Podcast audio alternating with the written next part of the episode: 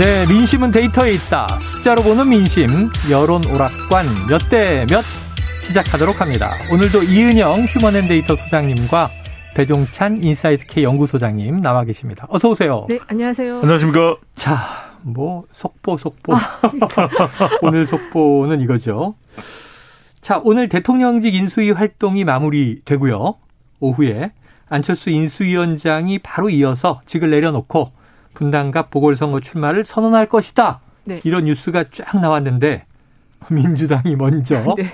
인천 계양 을에 이재명 상임 고문을 공천했습니다. 전략 공천한 거죠. 예. 네. 지방선거의 성격이 달라집니까? 그렇습니다. 전쟁이죠. 아, 전쟁이에요. 전쟁이죠. 이제는 어 전쟁인 듯 전쟁 아닌 전쟁 아닌 듯 전쟁인 그랬었는데 네. 이제는 그냥 그냥 전쟁이에요. 전면전이에요. 왜냐하면 대선 안 끝났고 이렇게 되면 아, 예. 계속 되는 거죠. 그러니까 음. 대선 후보들이 다 등장하는 거잖아요. 그렇죠. 안철수, 이재명, 뭐 윤석열 당선인이 이제 대통령으로 거기다가 김동연. 그러니까요. 네. 그러니까 대선 어게인이죠. 대의예요. 유승민 꺾고 김은혜. 네. 네. 사실 이게 이제 전쟁을 하려고 했던 건 아니고 네네. 참 공교롭게 대선 주자들이 다 원외였어요. 그러다 네. 보니까 이 대선이 끝나고 나서 자기들의 이제 활동 범위를 잡는 과정에서 아. 나올 부득이하게 나올 수밖에 없어요. 차기를 준비해야 그렇습니다. 되고. 네, 그리고 더군다나 지금 이재명 고문 같은 경우는 지금 총괄 선대위원장까지 맡았거든요. 네. 그래서 그래서 이제 지금 우리 배 소장님이 예측하시, 어, 지적하신 것처럼 전쟁이 그냥 돼버린 선거가 된 거죠. 그렇죠. 왜냐하면 지금 보궐선거뿐만이 아니라 6월 1일입니다. 이제 뭐 얼마 안 남았어요. 네네.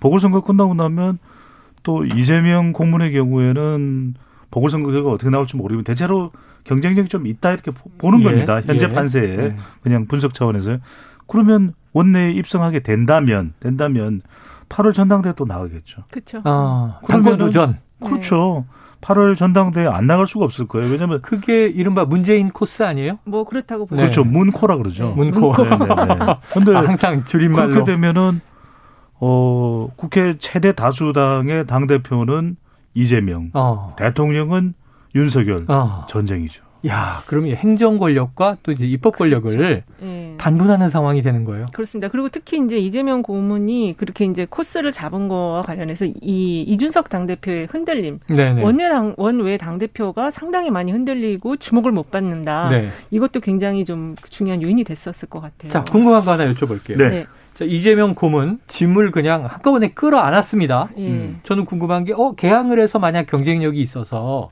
배지를 달고 원내 진입에 성공한다 하, 더라도 네.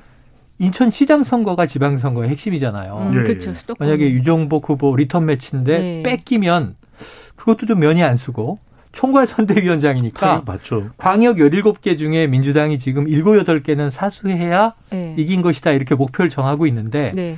만약에 본인 당선되고 지방선거 패하면 그 책임론은 어떻게 될까요? 일단은 지금 인천 계양 같은 경우가 이제 워낙 그 인천에선 호남세가 가장 강한 그곳이 네. 두 곳인데 부평구와 계양구거든요. 음.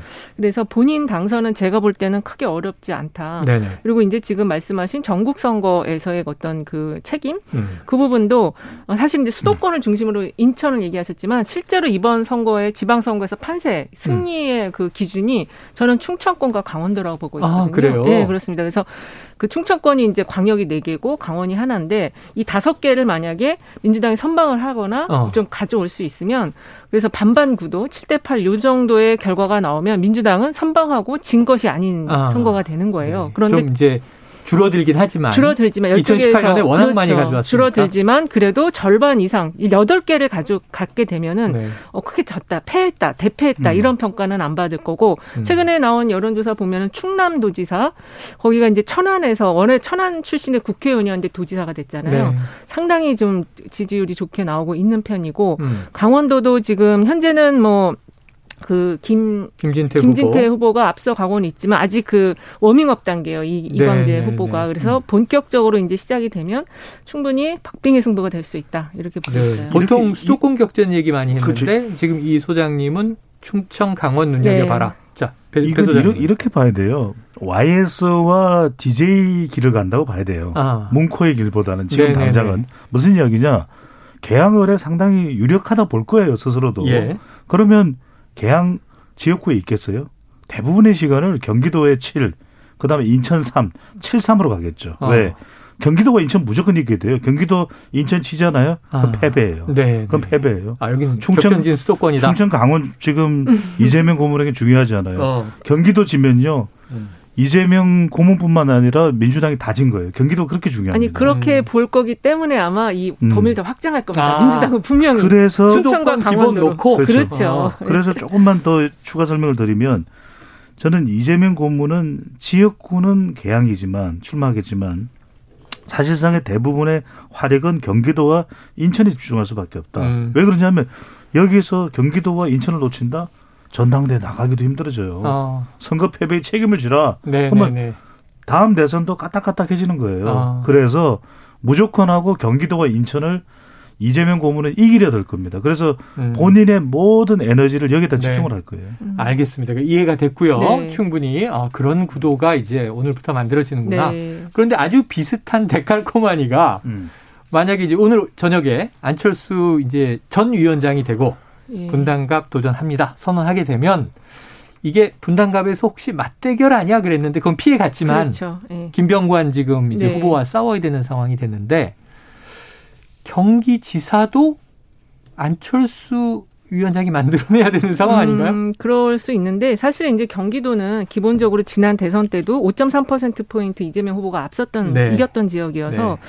이제 그 그것보다는 좀 거기도 아마 좀 넓힐 거예요 범위를 지금 어. 수도권으로 안 좁히고 범위를 넓힐 거고 그리고 이제 지금 분당갑 같은 경우는 지난 총선 때 김병관 후보가 49.34, 김은혜 후보가 50.06%를 받아서 간발의 예, 차이로 졌거든요. 그래서 아마 이번에 다시 리턴 어, 다시 나오는데 김병관 의원이 근데 안철수 후보 조금 더 유리하기는 하지만 그래도 음. 알 수가 없습니다. 이게 음. 보궐 저기 그 보궐인 선거기 때문에 네. 그래서 조직세가 강한 김병관 후보도 어 아주 박빙으로 또 근접하게 조, 그 아. 결과를 만들 수 있다. 김병관 후보는 그 지역 당협위원장 이고 당협위원장이니까. 그리고 네. 안철수 후보는 지금 노원병인데 갑자기 일로 옮기는 거죠. 네. 어. 그런 게. 여기는요 대선 때도 차이가 많이 났어요. 윤석열 당선인이 성남 전체적으로 그렇고 특히 이제 이 지역구인 분당갑은 거의 두 자릿수 이상 차이가 났을 거예요. 그래서 후보가 이제 이겼다. 그렇죠. 그래서 여기는 상당히 보수 성향이 강해진 다시 강해진 음. 곳이기 때문에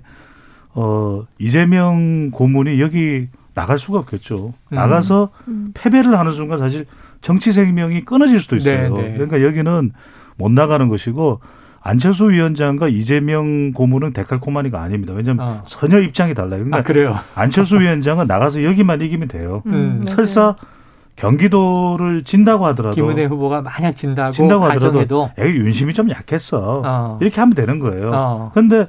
이재명 고문은 다른 쪽에 이, 이 탓을 할 이유, 곳이 어. 없어요. 왜냐면, 그렇죠. 어? 이 고문이 나왔는데 이 고문이 이번에 보궐선거 나왔는데 인천이긴 해도 음. 경기도 영향력이 막강할 텐데 어. 왜 그랬을까? 그렇기 때문에 이준석 네. 대표가 음. 안철수 위원장한테 총괄선대위원장 맡기면 그건 이준석 대표가 총괄선대위원장을 해야죠. 절, 절대 안 맡길 것 같은데 절대 안, 절대 안 맡겨요. 네. 알겠습니다. 데칼코만이 아니다. 네, 지금 그런데 이제 느낌은 뭐냐면 네. 지금 인천 하니까 이제 박남춘 후보 아, 예. 사수해야 되고 네. 이재명 후보 개항을 이 송영길 전 대표 자리를 이어받는 거란 말이에요. 네. 런닝메이트 개념인 것 같고 음. 지금 경기는 김은혜 후보와 그럼 안철수 분당갑에 만약 이제 나가게 되면 이것도 런닝메이트 개념 아니냐 궁금해서 여쭤본 건데 좀 네. 양상은 다르다. 좀 달라요. 그렇죠. 책임의 달라요. 무게가 네. 다르다. 그렇습니다. 네. 자 여기서 배 소장님께 여쭤볼게요. 그럼 경기지사 후보 사실 지방선거가 메인이고 보궐선거는 일곱 개 그렇죠. 지역이 많이 발생해서 미니 총선이다 그랬는데 오늘 분위기를 보니까 미니 대선이다. 대선이에요. 자, 경기지사 후보 이 김동연 대 김은혜 현재 여론 어떻습니까? 팽팽 할 것 같은데 팽팽하지 않은 조사 결과가 됐습니다. 네? 바로 그 음. 결과를 소개를 해드립니다. 어. 리얼미터가 MBN 의뢰로 음. 2일, 3일 경기도민 대상 실시한 것이고 오늘 소개해드리는 모든 조사 결과는 중앙선거여론조사 심의위원회 홈페이지에서 네. 확인 가능합니다. 김동연 47.9%, 네. 김은혜 38.8%. 어, 격차가 좀 있네요. 김 후보가 뭐 거의 한 10% 가까이라고 네. 말씀드려도 될 건데 정확하게는 9.1% 포인트 오차 범위 밖으로 앞서는 결과인데 요. 음. 저는 이렇게 나오는 이유가 네. 최근에 뭐 인사 논란도 좀 영향을 줬을 때 왜냐하면 윤석열 당선이랑 다 밀착이 돼 있잖아요. 김원혜 네, 네, 후보가 네. 윤심 얘기 예, 그리고 했으니까. 김동연 후보 쪽에 경쟁력이 확보되는 것처럼 명효 음. 이재명 음. 효과 명효. 아유, 이재명 효과 이걸 또 네. 명효로 줄이십니까? 네. 근데 지금 3시간 전에 시사저널이 네. 조원 CNI 의뢰해서 5월 2일, 3일 경기도민 800명 조사한 게 있어요. 네, 3시간 전에 발표. 네, 아주 따끈따끈한 네네. 건데 김동연 후보가 47.5%, 김은혜 후보가 44.8%로 2.7% 네. 포인트 격차가 나오고 있어요. 박빙도 있고. 예, 그렇습니다. 그래서 지금 경기도가 왜 이렇게 그 격차가 있는 거랑 좁은 거랑 나오냐면 경기도 자체가 샘플이 경기 남북이 좀 다르고 아. 샘플링 하는 게 지금 800 샘플을 하기 때문에 이게 이제 묶어가지고 권역으로 아유. 샘플링 하는데 거기서 조금 편차가 나올 수가 전국에서 있다. 인구도 많고 경기도 인구도 많고 심지어는 뭐 경기 북도와 경기 남도로 나눠야 되는 거 아니냐는 예. 얘기도 분도 얘기도 있고. 근데 최근에 지금 이제 배 네. 소장님 네. 이야기처럼 김동연 후보가 좀 앞선 흐름을 보이는 거는 지금 김동연 후보는 김은혜 후보 패싱 전략을 쓰고 있어요. 아. 그래서 내 상대는 윤석열이다. 이걸 계속 메시지를 아. 내고 있거든요. 그래서 어 경기도에서는 이제 그 대, 그러니까는 도지사 선거가 아니고 약간 미니 대선급의 중앙 선거 비슷한 흐름으로 만들어서 좀 이런 결과가 나오지 않았나 그렇게 어, 좀 보여져요. 참 묘합니다. 여러 윤명 대리전이죠. 네, 그렇죠. 윤명 대리전이다. 네, 네, 네. 이번엔 또 아예 명의 참전을 음. 합니다. 네. 자, 이 분당갑, 이 저 보궐선거 조금 전에 얘기했지만 김병관 전 의원이 이제 공천됐으니까 지금 이건 또 재밌는 게 어, 대선 주자급 대결은 아니지만 벤처기업인데 벤처기업인이에요. 지금 벌써 막 호사가들은 누가 더 재산이 많냐 이거 비교하고 그러는데 네. 웹젠 안랩이 지금 분당 갑에 있다는 그렇죠. 거잖아요. 네. 웹젠도 거기 있을 거요 유불 웹젠도 거기 있어요. 한교에 있는 걸로 알고 어, 있는데. 그럼 네. 같은 지역권에 있네요. 네, 네. 유불리 어떻게 보십니까? 그래서 제가 아까 조직세가 중요하다고 말씀을 아, 조직은 얘기했고. 예. 그리고 근데 이제 인지도 면에서 아마 이제 이게 보궐선거니까 국회의원 선거니까 이제 인지도 굉장히 중요할 거로 보는데 지역에서의 인지도 아 지역 인지도 네 저는 김병관 후보가 더 좀 많이 알려지지 김병관 않았을까. 후보도 이게 무명이 아니란 말이에요. 아니고요. 정치인 출신만도 그렇습니다. 아니고. 그리고 이제 김병관 후보는 긍부정 이미지를 볼 때 약간 중립적인 부정 이미지가 많지가 않은 반면에 음. 안철수 후보 같은 경우는 부정 이미지가 좀 상당히 많잖아요. 그 호불호가 예 있고. 호불호가 있고 그래서 그 어떻게 보면 이게 정치 이번에 여기서 만약에 지면 정치가 이제 거의 뭐 마지막 네, 도전 네, 네. 같이 돼버릴 수도 있기 때문에 그래서 저는 두 후보 어, 막상 막하 초박빙 될 것 같다. 초박빙이 될것 네. 같다.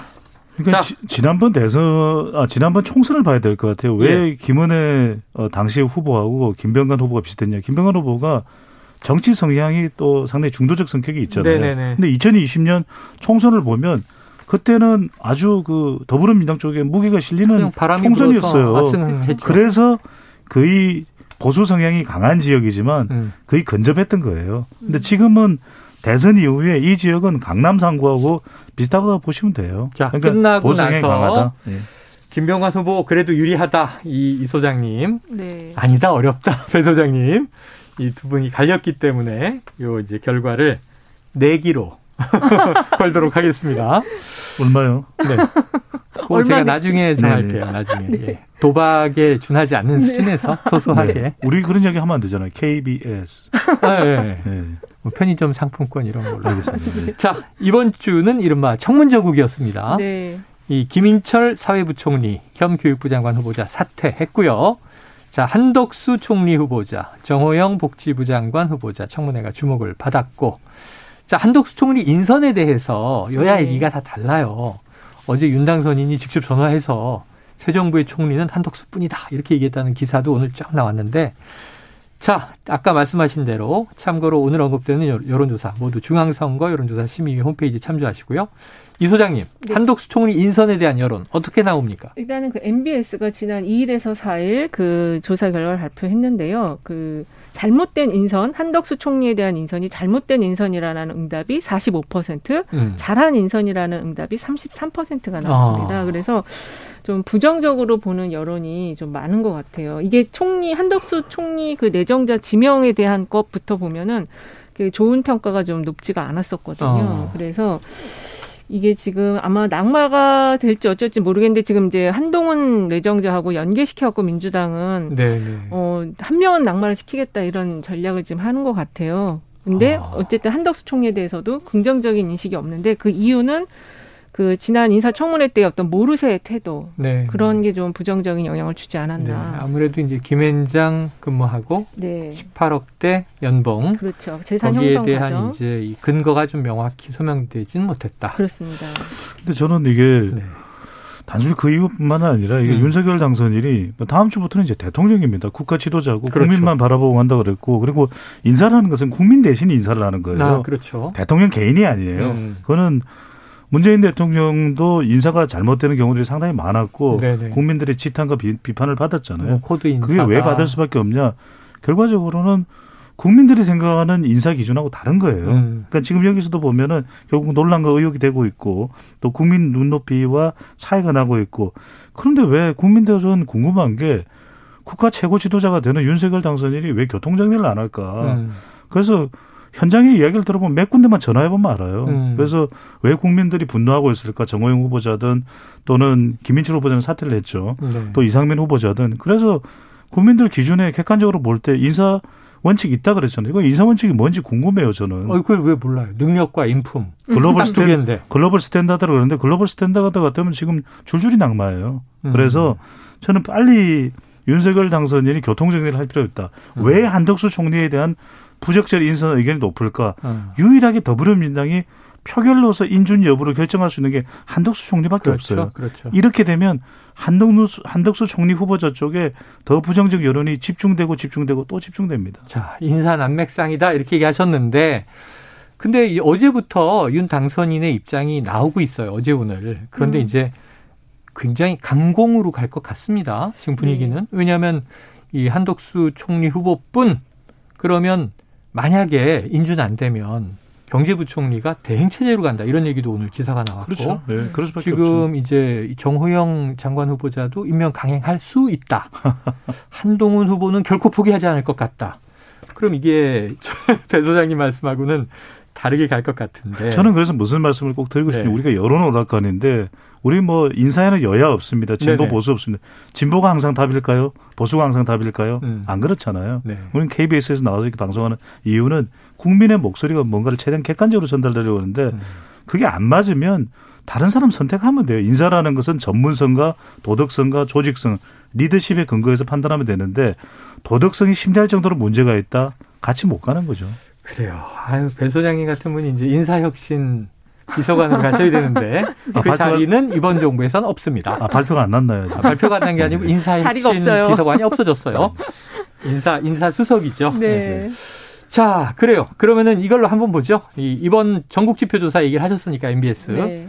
이 소장님께서 윤석열 당선인의 국정 운영 이 국정 지지도라고 볼 수 없는 게 시작 네. 안 했으니까 네, 그렇죠. 국정 운영 전망 어떻게 나왔습니까? 네, 잘할 것이라는 긍정적인 기대가 54%, 잘 못할 것이라는 부정적인 응답이 40%가 나왔습니다. 음. 그래서 지난주랑 비교하면 긍정적 기대 4% 포인트 높아졌고 부정적 기대는 3% 포인트 네네. 낮아졌는데 이게 질문이 차기 정부의 국정 수행을 잘할 것 같냐?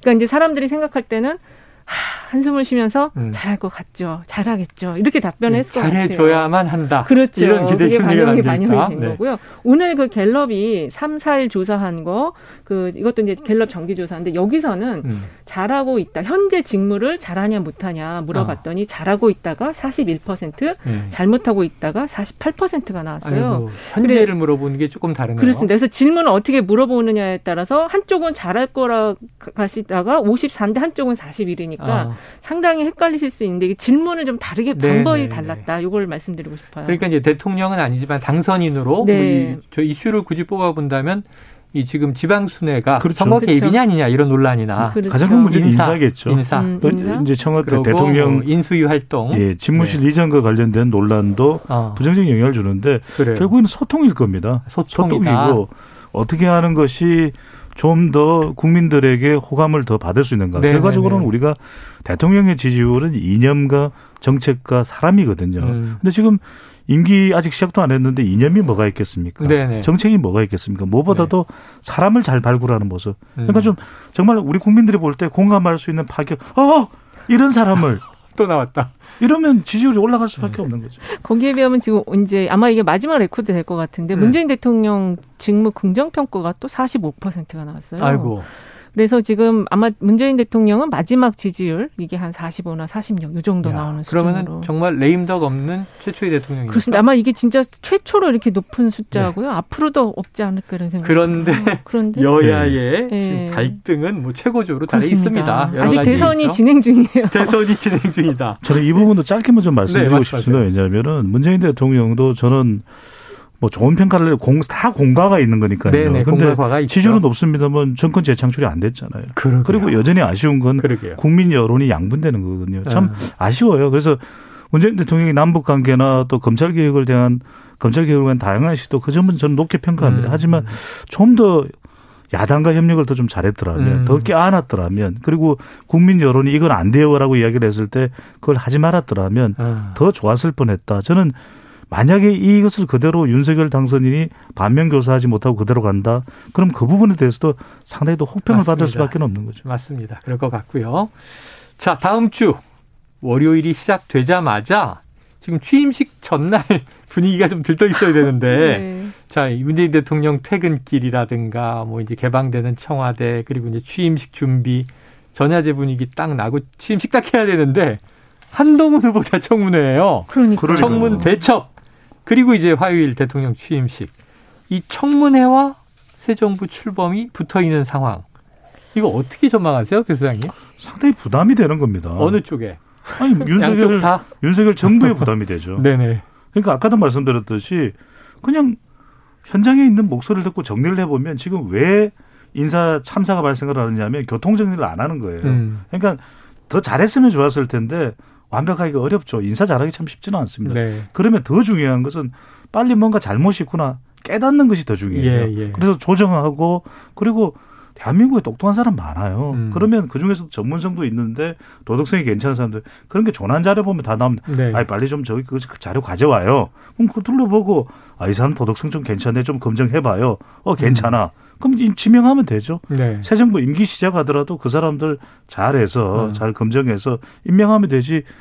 정치하면서 저는 반드시 하지 말아야 될 게 뭐냐면 고집이에요. 고집. 고집을 하지 말고요. 음. 고집이라는 것은 더 유연성을 발휘하는데 방해가 되거든요. 네, 그럴 필요 없습니다. 네. 절대 그럴 필요 없이 오히려 그런 유연한 면을 보일 때 국민들은 네. 오락가락 한다가 아니라 아 정말 잘하다. 네. 사람이 융통성이 있다 평가를 받을 수가 이게 있는 지금 한동훈 음. 내정자가 4일이었어요 원래가 이거 그렇죠, 지금 9일로 그렇죠. 바꾼 이유가 저는 이제 4일 한 것도 검수 이렇게 검찰개혁법 처리하는 과정에서 약간 좀 비켜가려고 네, 네, 한동훈 내정자 그걸 비켜가려고 4일로 잡았는데 이게 지금 9일로 간 거는 자녀 관련한 의혹이 나오다 보니까 더 제보를 받아야 되겠다 해서 음. 4일에서 지금 9일로 일로 지금 옮겼는데 음.